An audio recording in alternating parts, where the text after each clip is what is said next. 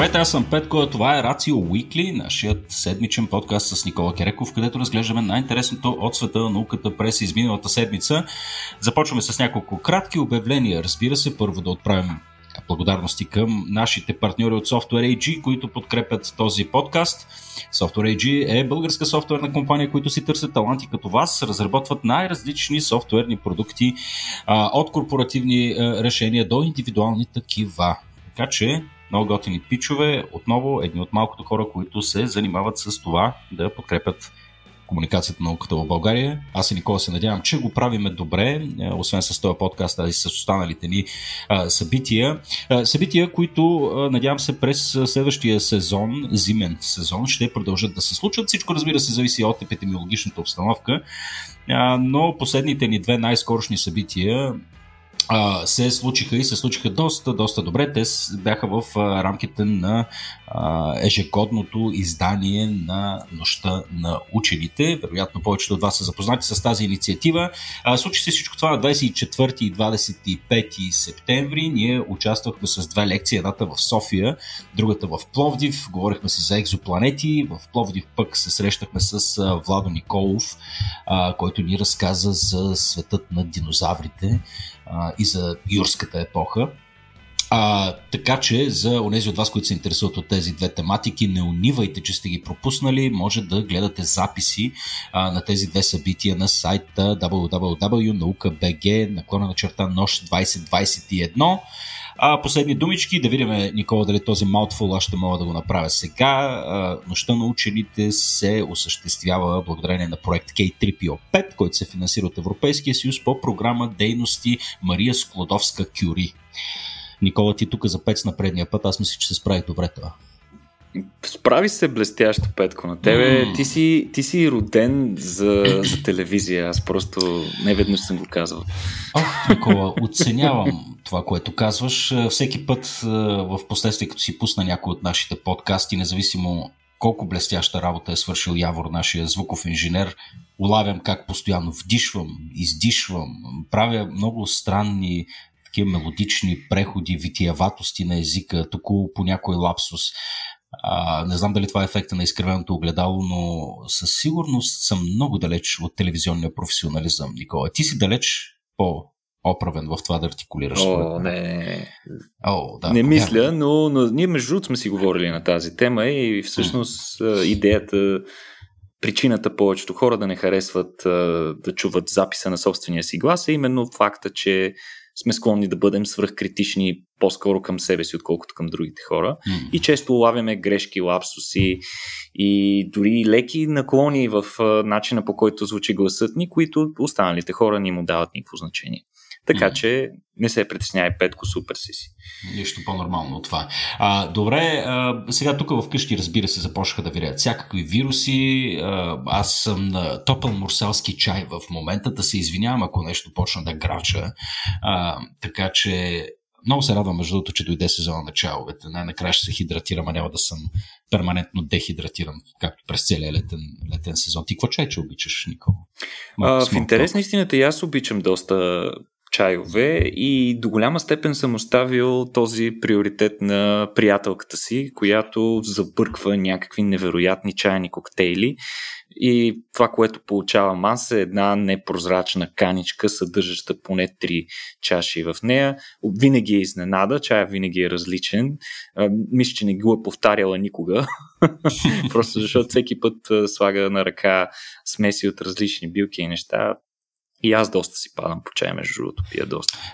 Еми, това е прекрасно. Да, настъпват уютните месеци, Никола, когато ще седим пред камината с топла чаша, е, топ, топла чаша от чай. Който има камина. Не, който има камина, който нещо си представя. И, пред калорифера. А, така, пред калорифера, с голяма топла книга. Разбира се, когато навън е студено и гадно, аз най-обичам да се така закопая в миналото. Обичам история да чета страшно много, а, тъй като добре разказаната история е... Нали, като казвам история, говоря за науката история в крайна, в крайна сметката. Днес, за разлика от предишни пъти, ще се фокусираме именно върху миналото, Никола, върху биологичното минало на човечеството. Радвам се, че си се спрял върху това. А, тъй като на мен лично тези неща са мядски интересни, особено когато говорим за така наречената мегафауна. А, дали става въпрос за времето на динозаврите или пък малко по-късно след това. Огромните животни създания са нещо, което наистина а, провокира интереса ми и често пъти ми докарва и кошмари. Това е един от така първичните ми страхове, които често пъти се появяват изневиделица, а, че нещо огромно ме гони.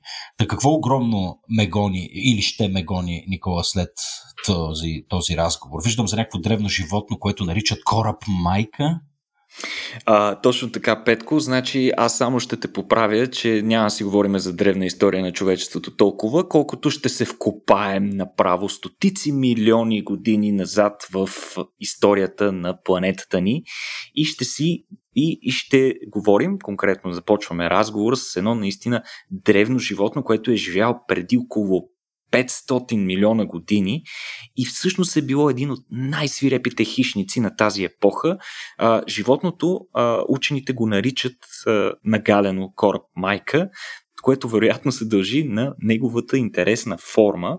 А, та животното е открито от канадски учени и името, което са му дали, а, идва от факта, че учените са го оприличили с космически кораб заради формата му, която според мен доста повече прилича на един по-сложен на форма и така малко по-обемен трилобит, ако си спомняте как изглеждаха те, или дори може да го приличим по-скоро на плуваща глава. Става дума за едно членестоного, чието латинско наименование е титано, Титанокорис а, гайнези, което се превежда като титаничен шлем. И всъщност животното е датирано на 506 милиона години, на преди 566 милиона години, когато е бил а, периодът по-известен като Камбрии.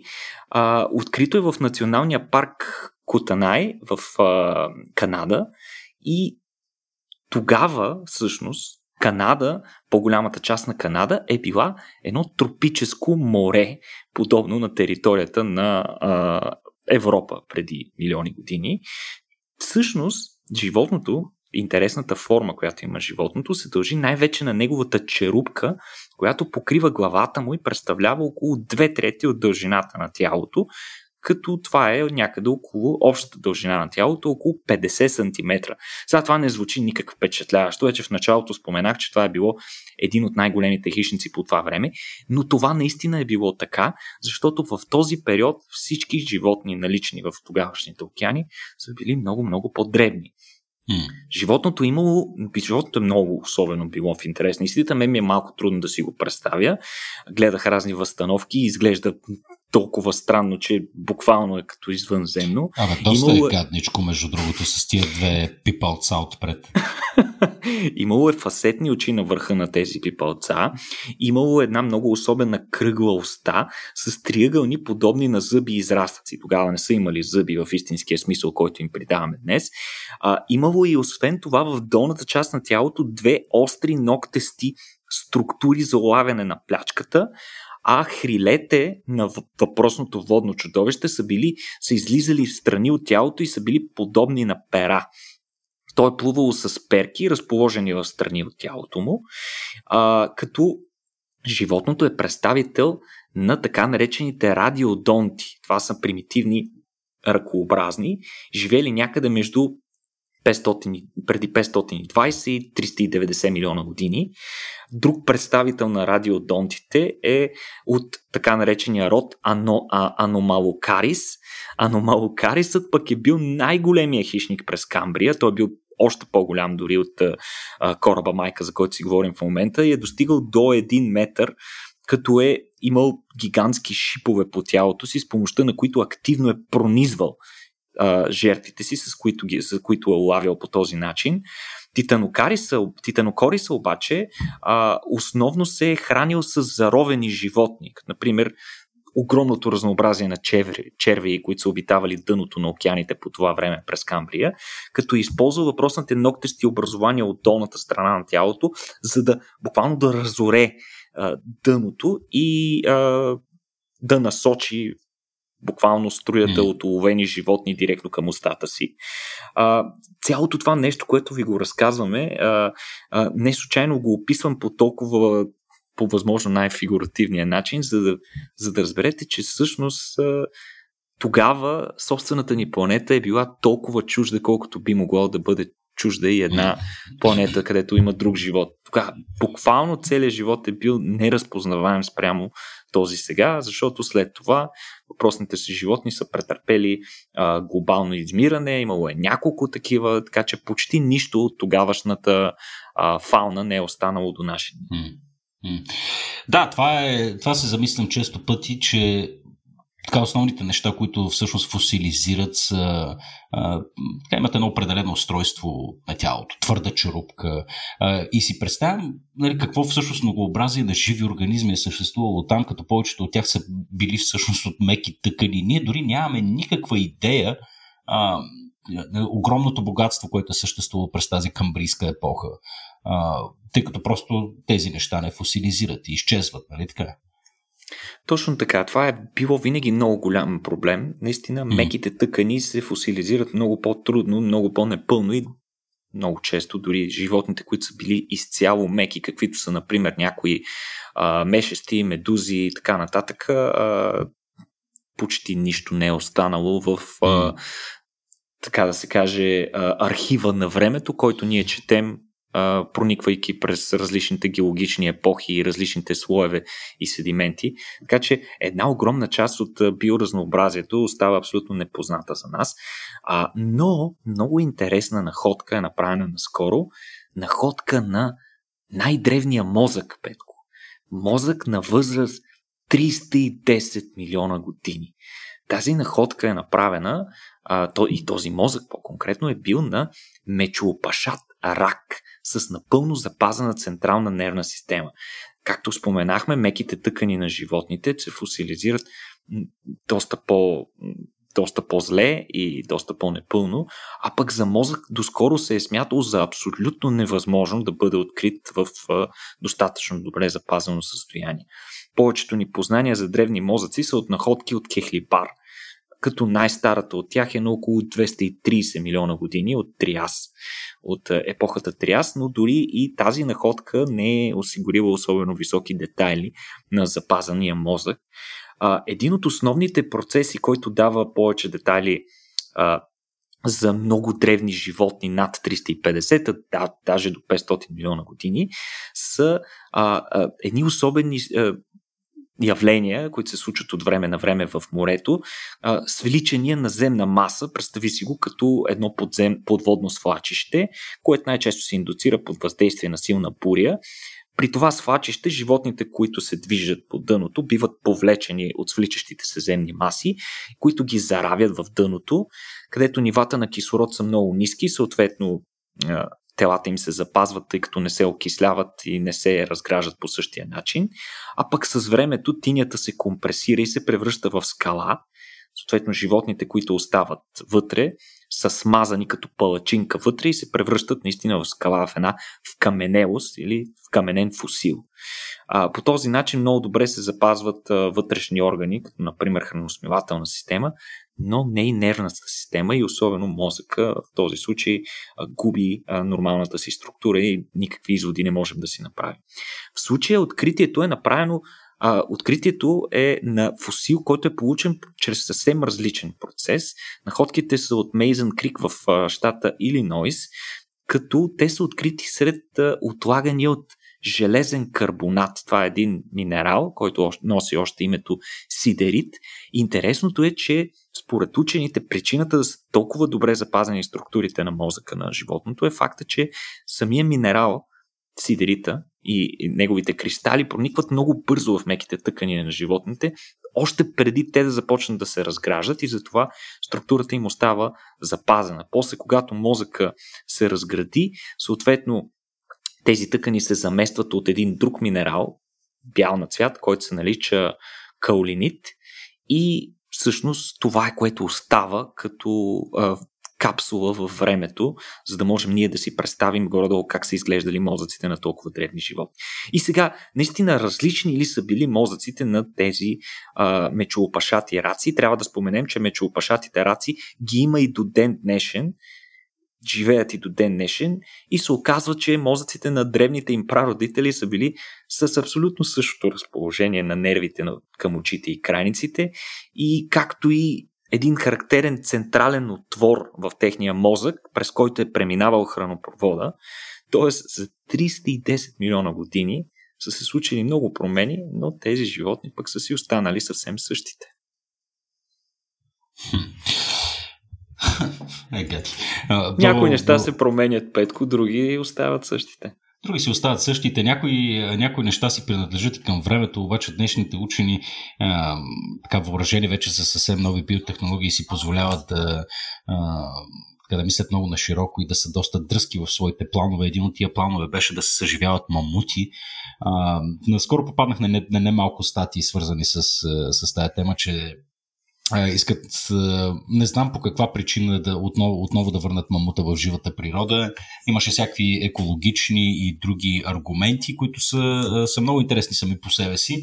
Но въпреки, на мен, въпреки това на мен ми се струва това, това нещо доста, доста странно. Мамутите всъщност са едни от най-добре запазените същества в така геологичния архив, както, както ти го нарече, архива на нашото там на колективното ни биологично минало, нали така? Най-много мамути. Да, те са, Ами те, те са били сравнително, първо, че са били сравнително наскоро, а, буквално са били живи до преди няколко хиляди години, а пък от друга страна са били много, изключително успешни животни, особено по време на последния ледников период и на границата след приключването му. А, имало е много от тях, разбира се, вероятно и човечеството и появата на съвременния човек и завладяването на нови територии от него със сигурност са оказали негативно влияние върху популацията му. А иначе това, за което говориш, за съживяването на мамути, между другото, ние сме си говорили за него преди известно време. Проекта не е никак нов, но а, отново излезе на дневен ред през последните няколко седмици, започна много се говори за него, заради голямата новина и това е, че а, проектът е успял да привлече финансиране около себе си и то не какво да е, не с някое скромно, ами цели 15 милиона, а, които са събрани от а, частни дарители и компании, които се интересуват от подобен род а, дейност. Каква е идеята всъщност? Идеята е да се възкреси мамута, за да се върне класическия вид, по който е изглеждала арктическата тундра в днешните територии на Сибир и Аляска.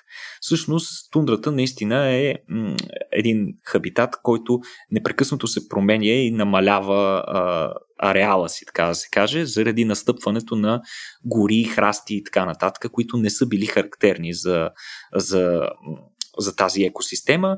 Причината за това, според редица учени, е факта, че а, тези гигантски животни, мамутите, а, вече не живеят там. Те са много големи животни и докато се придвижват през ежегодните си миграции а, и търсейки огромното количество храна, което е необходимо за изхранване на тялото им, те често събарят всякакви такива високи дървета и по този начин а, се смята, че те са поддържали видовия състав балансиран на тундрата. Сега, когато ги няма и няма аналог на такова животно, няма достатъчно голямо животно, което да обитава а, същата екосистема, а, съответно се смята, че това е причината а, за постепенната промяна на видовия състав и изчезването на тундрата. Съответно, изчезвайки една а, такава а, зона, съответно и се променя цялостния видов състав. Тоест, един вид а, мамутите едно време са били архитекти на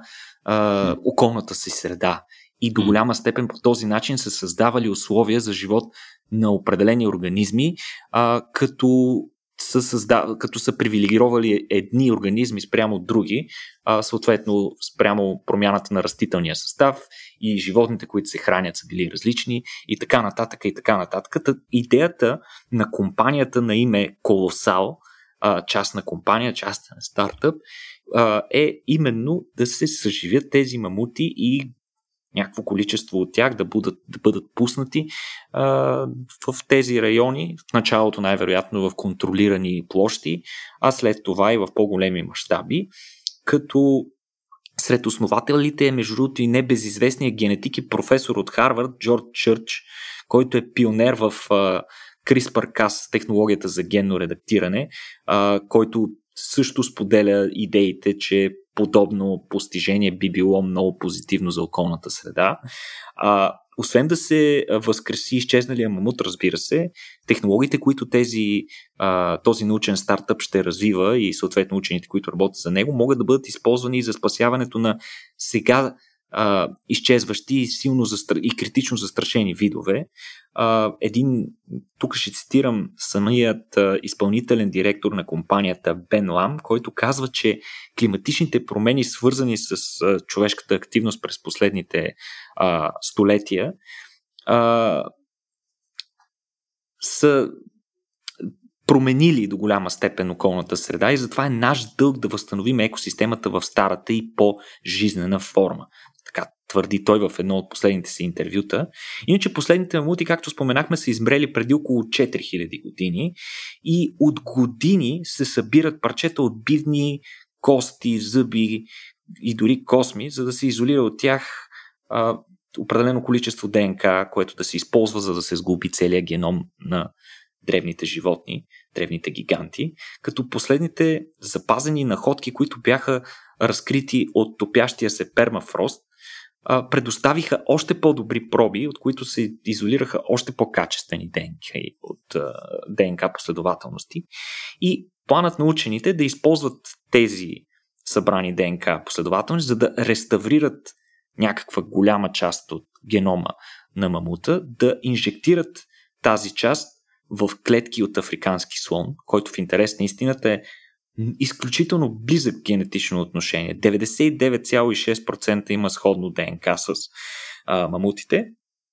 И от това, по този начин, те да създадат един хибрид мамуто-слон, който в последствие да бъде използван като платформа, която постепенно негови гени да се заместват с нови новооткрити гени на мамути, така че в един момент да имаме нещо, което бихме могли да наречем вече мамут. То със сигурност няма да бъде изцяло същия мамут, ще има доста слонски гени, но а, слонът и слонското ДНК може спокойно да бъде използвано като скеле, върху което ние да надградим и един вид да направим нещо непостигано до сега и това е да върнем към живот едно отдавна изчезнало животно. Разбира се, това поражда, както и ти сам каза, доста сериозни а, етични а, казуси, като множество учени а, изказват мнението, че животните, мамутите са изчезнали толкова отдавна, че следите от тях в екосистемата отдавна са заличени, съответно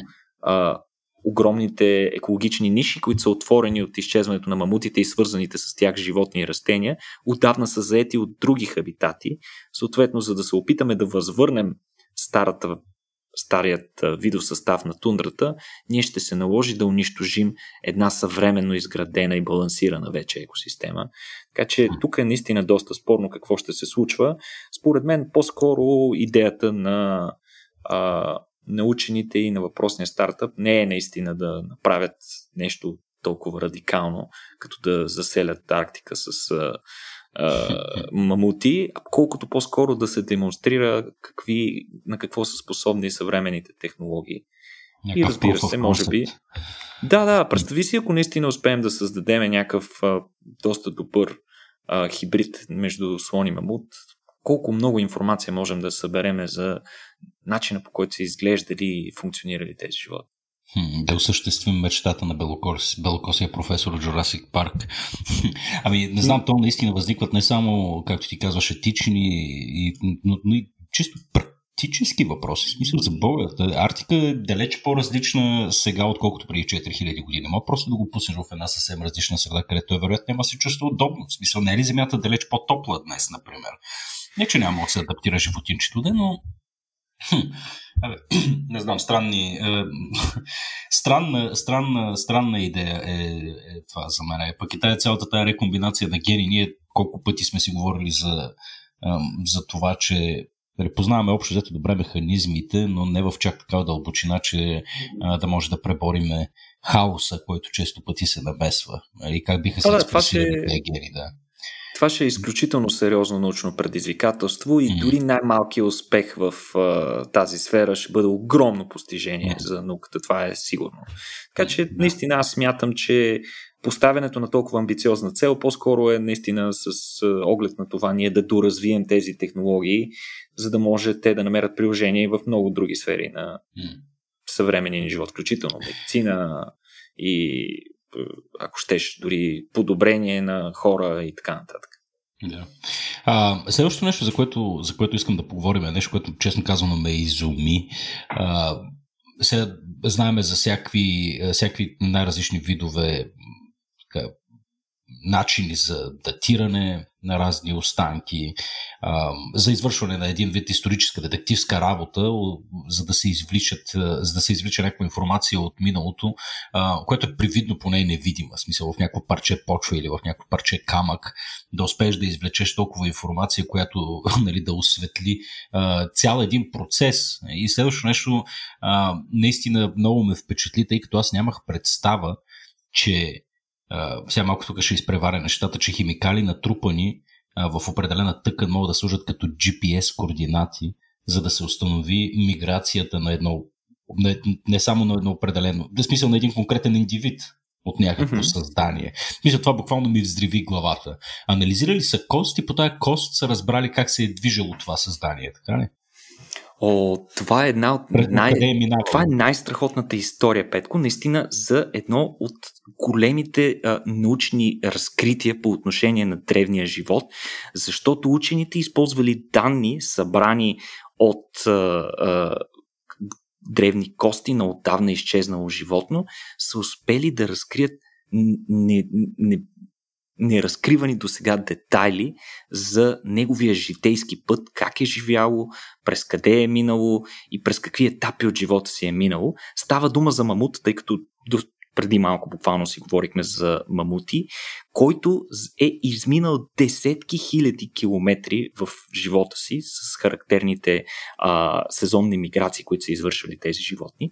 Епичната история на пътешествие. Колко крачки е направил? А, не знам. Не знам. Това е интересен въпрос, тъй като наистина не знам колко, на колко, е, колко е една крачка на, на слон.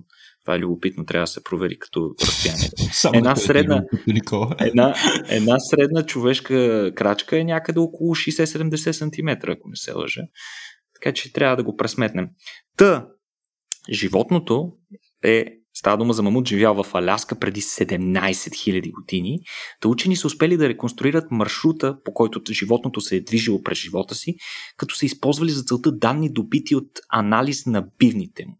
И наистина, както ти спомена, химикалите натрупани в бивните могат да служат като същински GPS координати, които да дадат информация за това какво точно е ял и къде е живяло съответно животното. А, всяко място, как се случва това всъщност? Всяко място на планетата ни има уникален геологичен отпечатък, който се, отразя, който се изразява в уникално съотношение на изотопите на някои елементи. По-конкретно в случая учените са проследили елементите стронци и кислород, като съдържанието им в скалите на дадено място са характерни само за това дадено място.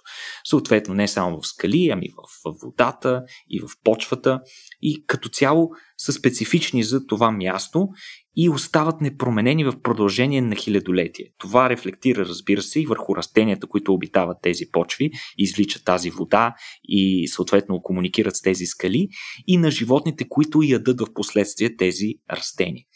А, докато ядат растенията, а, маму, докато животните растителноядните ядат тези растения, тези елементи се интегрират в постоянно растящите им кости и конкретно случая на мамутите в техните пивни и създават един своеобразен архив, къде а, точно са били животните а, през а, своя житейски път с доста висока резолюция.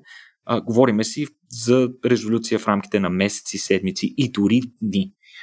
До сега никой не е анализирал цяла бивна, която фактически е една своеобразна капсула във времето или архив на това какъв, през какво е преминал а, мамута през, съответно през живота си. А, оказва се, а, че това е първия случай, в който е анализиран цял такъв бивник и данните показват, че животното за живота си е изминало толкова разстояние достатъчни за да обиколи планетата два пъти, над 60 000 км изминало животното. а, съответно, а, анализираният бивник е с, бил с дължина 1,7 метра. А, учените датират, че животното вероятно е умряло на 28 годишна възраст, като разбира се във върха на бивника а, е, се съдържа информация за най-ранните етапи на, неговото, на неговия живот, когато е бил роден, а в основата му се съдържа най-младата част от най-новообразуваната част от костите. А, те са взели проби, забележи Петко, от 340 хиляди места по дължината на бивника, като са сравнили изотопния профил с а, съвременните такива на Аляска и Северо-Западна Канада. Последствие са качили огромното количество информация в а, компютърен алгоритъм, който е картирал и е показал най-вероятния маршрут, по който се е движил животното. И сега ще ти разкажа една истинска история за, едно, за един древен гигант, който се е родил и живял преди 17 000 години. Та, животното е прекарал по-голямата част от детството си между долината на река Юкон и вътрешността на Аляска, като е прибягвал към периодични странствания на средни разстояния. Поведението му много прилича на това на съвременните слонове. И вероятно младите животни, младите мамути са се движили по подобен начин на съвременните слонове в едни малки групи. А, като на 16 годишна възраст изотопният профил на въпросния мамут е станал много по-разнообразен, което свидетелства за много по-дълги и по-непериодични пътувания. Тоест, това означава, че на този етап мъжкото животно се е отделило от стадото, което по принцип е характерно и за съвременните слонове. Мъжките живеят определено време в а, групите заедно с матриарси и така нататък, след което се отделят и живеят а, по-сами, така да се каже. А, последната година и половина от живота си, а, животното е обитавало много по-малък район, отколкото докато е било по-младо. А, основно в, край, в северното крайбрежие на Аляска, край Арктическия кръг, като а, събраните данни показват признаци на глад в изотопния профил, като учените предполагат, че животното най-вероятно е умряло и от това. Не е ясно дали това е следствие на някакво заболяване или нараняване, което е получило животното, тъй като мамутите вероятно са можели да живеят доста по-дълго от 28 години, но животното е умряло гладно и най-вероятно доста нещастно. изумителните детайли за целия живот на един отдавна умрял индивид са изключително постижение на съвременната наука. учените се спрямо получените резултати се канят да анализират още бивни. За съжаление, методът, който използват е деструктивен за пробата, т.е. в процеса на обработка бивникът бива унищожен и не може да бъде използван за последващи анализи, но въпреки това получените данни са наистина незаменими. Нека не забравяме, че доста бивници се унищожават тъй или иначе, като дори в днешно време бивниците се използват като откритите бивници, има търговия с бивници на мамути, като те се използват като альтернатива на слоновата кост, тъй като по състав те са доста сходни, малко по-трудно се обработват, но получените вследствие на това а, предмети са с доста сходни качества на слонова кост и за разлика от тях не се налага да убиваме съвременни слонове, за да ги получаваме. Така, че... Какво изобилие има? Направо наистина, да. за да е да е ресурс. Бивници има наистина много и с разтапянето на пермафроста се откриват все повече. А, та, а, получените резултати могат да ни дадат много повече информация за това а, как са живяли мамутите и как са измрели те, вследствие на какво, как са се повлияли те от тогавашните сериозни глобални климатични промени, които са настъпили а, с а, оттеглянето на ледовете и прекъсването на ледниковият период, който е бил по това време. Така че е много интересно. Наистина една приказка се разкри пред нас за, един, за едно животно, само благодарение на изотопния профил в един от пивниците му. Добре, има ли причина това да не работи е, при хора? Е, тъй като ние сме, е, зная за такива случаи, в които са е, вземани съответни, съответно проби на човешки останки, пък били те много дребни на по 20 000 години, на базата на които се установява диета и прочее и прочее. Но конкретно е този е, в смисъл, е, е, е, този, тази миграция, която те са определили, ми е любопитно дали може да се случи и при хора. Нали, при все, че ние не сме чак такива мигриращи видове, все пак хипотетично ми е интересно, ако, ако се вземе едно човешко тяло, дали не може да се направи горе-долу същото така измерване. Дали този да, човек да. е от степите или не. Ако говорим за, да, разбира се. Ако говорим за древни хора, а, се mm-hmm. прави това. Сега, един от недостатъците на нас хората е, че нямаме бивници, т.е. нямаме а, кост да, или костна тъкан, която да продължава да расте през целия ни, mm-hmm. да, да расте периодично през целия ни живот. А, разбира се, а, нашите кости непрекъснато са обект на ремоделиране и а, постоянно растат и така нататък, но интересен обект са зъбите на древните хора, тъй като по повърхността на зъбите, под въздействие на натрупващите се плаки, а, се образуват едни такива слоеве, които а, могат да свидетелстват за това с какво са се хранили хората през определени етапи от техния живот. И най-вече, разбира се, по времето, в което те са умрели. Така че това се прави за съвремени хора. Иначе, а, извинявам се за древни хора, за останки от древни хора. Иначе за съвременни хора, примерно ако трябва, ако откриеме някой доста по-съвременен а, човек, да кажем, от последните добре запазено тяло от няколко столетия или хилядолетия. И ако има запазени косми, пък по космите може доста информация да се добие, а, тъй като а, космите и косата най-вече а, растат непрекъснато и растежа им се захранва от протеини, които пък протеини се добиват от диетата. И освен това в тях се отлагат и разни други вещества, включително тежки метали или разни медикаменти, разни съединения, които човек поема а, с храната и водата, така че може доста, доста интересна информация да се установи от, а, и от човешки материал не само да се установи, ами да се възстанови също по някакъв, по някакъв начин. И също като си говорихме за тази компания, която иска да възстановява мамути, ам, си спомних и за тези случаи, когато точно в пермафроста, предимно в Сибир, там където най-добре се съхраняват всякакви неща, а, как в момента се откриват какви ли не чудовищни огромни вируси, бацили и съответно започваме да спекулираме с всякакви потенциални чудовищни сценарии за това как може да се възроди нещо, което да ни разкатае фамилията, тъй като нямаме естествен имунитет към него или екосистемата не е адаптирана към едно подобно същество. Сега ние с теб сме си говорили май по тая тема, доколко това е някаква, някакъв вид реална заплаха. Освен ако, естествено, там не се намеси и човешка ръка и някой гениален учен да реши с инструментите на съвременната наука да види какво ще стане аджаба, ако събуди нещо подобно. Да, именно за такъв случай искаш да ни разкажеш май сега. Точно така. А, какво от, са събудили? От от отдръпващия се пермафрост, руски учени, събиращи проби от Сибир, са успели да върнат към живот същество от преди 24 000 години, което е било замразено в пермафроста. Учените са успели да го размразят и очудващо за всички тях, те, животното веднага се е съживило, започнало да се храни и в последствие започна да се размножава. Става дума за едни доста прости животинки, които се наричат бделоидни ротифери.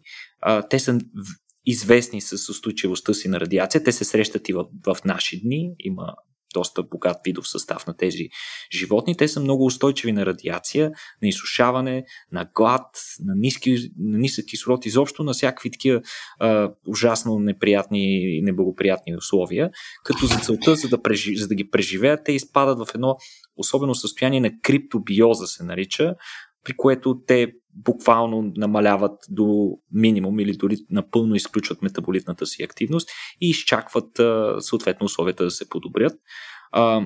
Има ги животните от поне 35 милиона години и до ден днешен се намират в езера, потоци, важни местообитания, включително дори и на сушата, като в състава на мъх, дървесна кора и в някои по-влажни почви. Животните... Добре, Никола, чакай сега, защо тия хора не са ли гледали Space Horror до сега? Смисъл, това, е, това е... Как решаваш изведнъж, че е добра идея да го съживиш това нещо? Ами те не са знали. изолирана среда. Ами според мен не са знаели, че ще се дигне. Било изненада и за тях. Те просто са Точно изведнъж да се множи. Защо не го убиваш веднага? Аз това го заливам с веднага с киселина или с нещо. Не, с бели. Е, не, според, мен, според мен се предприемат, разбира се, и всички предпазни мерки необходими, за да се изолира въпросното създание, да не излезе в, в дивата среда. А, иначе животинките не са никак толкова страшни. Става дума за миниатюрно животно от, с няколко а, милиметра, мисля, че е дължината, но пък в рамките на този малък размер животното си има всичко, не става дума за едноклетъчно животно, това е многоклетъчно животно и си има уста, храносмилателен тракт и дори анус, като много интересен факт за съживените ротифери е, е факта, че всички индивиди били женски. Така че реално животните се колонират. Смисъл, при тях не се извършва полово размножаване, като най-вероятно на някакъв етап тези животни са се отказали вторично от половото размножаване. Това се среща и при други организми, но никак не е често, тъй като, разбира се, за целта животните плащат голяма цена. А, най-вече поради факта, че половото размножаване осигурява много по-голямо разнообразие на генетичния материал. Високото разнообразие на генетичния материал прави индивидите достатъчно различни едни от други, така че в случай на рязка промяна в условията, поне някаква част от индивидите да имат благоприятни за новите условия гени и да могат да оцелеят. Съответно, а, животните, които се размножават по този начин, а, чрез клониране а, а, и са само женски индивиди, са много по-неустойчиви на резки промени в условията. Но ето пък, че животното успяло да се съживи 24 000 години след като е замръзнало, така че в крайна сметка той е намерил начин да оцелее а, продължително време. Иначе не се знае изобщо как са оцелели толкова дълго време. За сега живеещите се знае, че оцеляват поне 10 години в това състояние на криптобиоза, но никой не си е играл да ги замразява за по-дълго. Очевидно могат и хиляди години да оцелеят, което пък ни навява на много интересни мисли дали подобен, а, подобен аналог на такъв живот няма да има и на някоя друга планета. Защо не и на Марс, представи си, ако са се развили подобни животни и те в момента да са в такава криптобиоза. Разбира се, те там е, че, че необходимо да са оцелели в продължение не на няколко десетки хиляди, ами направо на няколко стотици милиона години, yeah. а, така че е малко вероятно това да се наблюдава, но въпреки това е огромно постижение, че за толкова време а, не е достатъчно увредена тяхната ДНК и тъканите им, така че те да могат да се съживят. Съответно, а, информацията, която ще натрупаме от а, тези животинки, може да ни помогне да подобрим криопрезервацията на клетки, тъкани и органи, включително на човешки такива, така че и ние да можем по по-успешен начин да, да замразяваме а, наш тъканен материал, който в последствие да бъде използван за различни цели. Така че не е съвсем безмислен факт и наистина съгласен съм с тебе, че представлява до някаква степен опасност за околната среда, но пък и е източник на много полезна и потенциално практична информация. Да, бе, просто си представям, че нещо, нещо такова дребничко някой ден може да изникне и да се окаже, че това е примерно най-големия масов убиец е, от е, съответната му негова епоха, макар че като говорим тук за такъв вид криопрезервация, е, явно времевите скали, с които работим, така не, не, не позволяват да спекулираме, че примерно динозаврите са били избити или от нещо такова. При се, че имаме далеч по-правдоподобна теория, естествено, и много повече така, информация и доказателства за какво точно се е случило. Но пък си представям, че нали, точно когато говорим за вируси, някакъв такъв вид бактерии или подобни малки животинки, които вероятно могат да влязат през ноздрата и изведнъж да си излязат през корема, като в пришелеца, примерно, някакви създания все пак са съществували някъде там и може би са отговорни за някои от по-големите измирания. Всъщност една такава, една такава мистерия в момента се опитват да разгадаят учените. Нещо е избило 90% от акулите по света преди 19 милиона години. Сега ние не сме били наоколо. Какво е избило тия акули, Никола? Абсолютна мистерия е това, Петко. Никой не знае точно какво се е случило. Първо, откъде значи... знаят, че 90% от акулите са би измрели преди 19 милиона години? Първо, нека да си кажем да проследим житейския път на куловите, тъй като те са едни от най-интересните а, видове, а, групи гръбначни животни, които са живи в доста почти непроменен вид mm. до ден днешен. можем да, да приемем. Са, едно, едно от най-успешните еволюционно видове, които едновременно с това са и потрясаващо тъпи.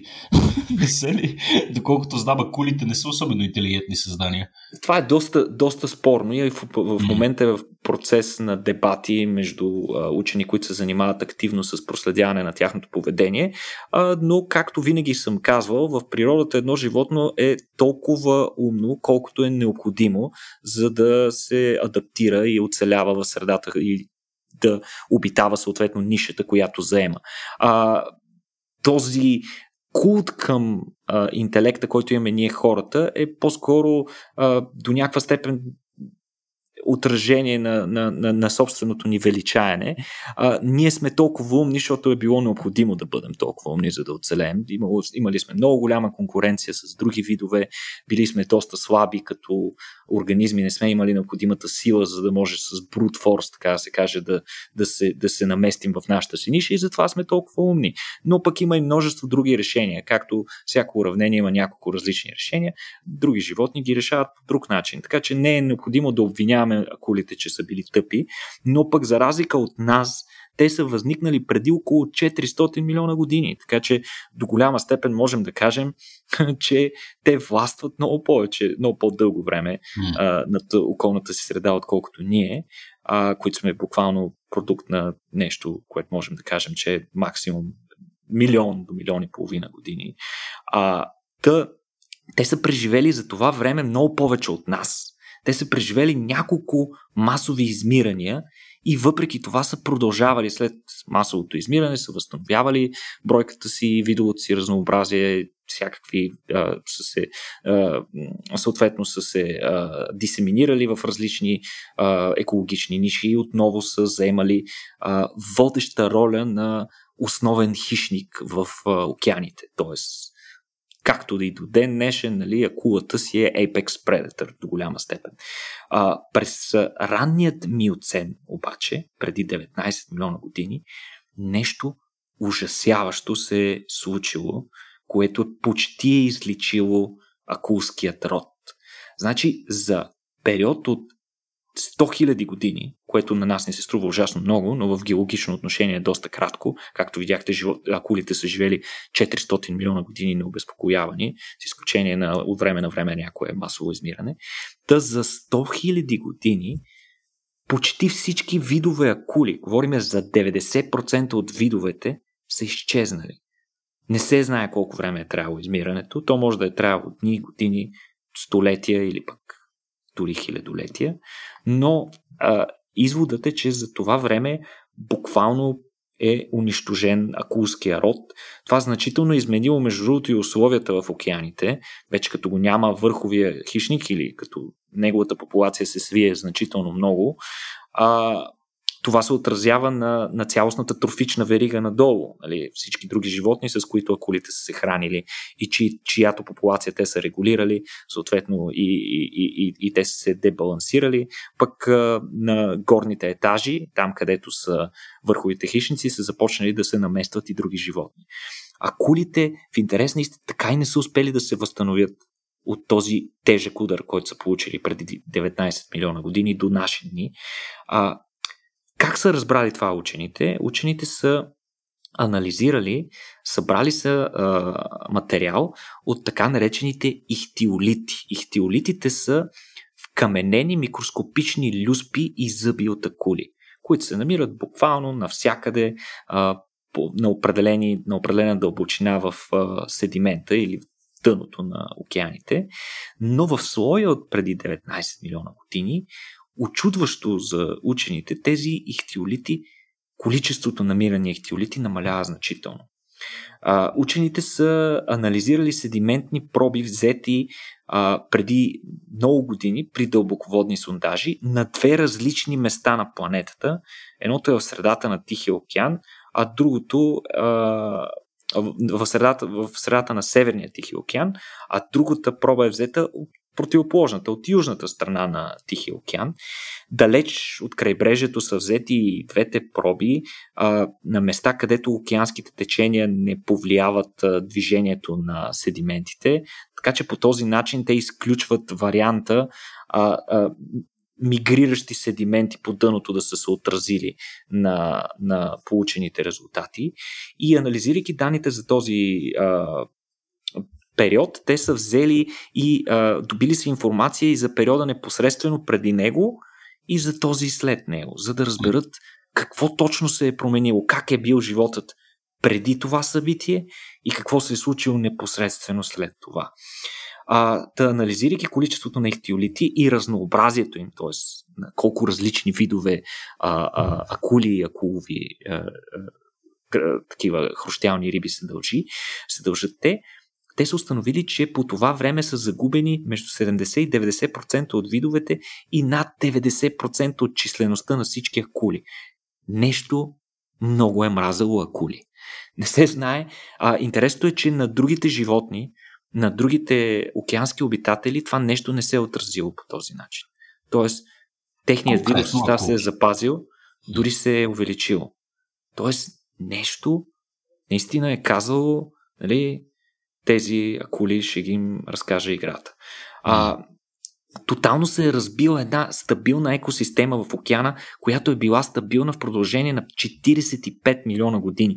Последното, а, такава, последната такава рязка промяна в числеността и видовия състав на видо се е наблюдавала преди 66 милиона години, когато астероида а, избил динозаврите, е ударил планетата ни. Така че нещо поне с подобен мащаб се е случило. Остава пълна мистерия. Няма данни за промени на климата, радикални и апокалиптични промени на климата по това време. Най-вероятно не е било и хищник, тъй като а, акулите тогава са владели изцяло океана и са били върховия хищник по това време. А, учените имат намерение да съберат данни от повече различни места, но вече споделяйки помежду си а, събрана информация, изглежда, че данните и по други места на планетата потвърждават а, тези изводи. А, защо се установява чак сега? Каква е причината?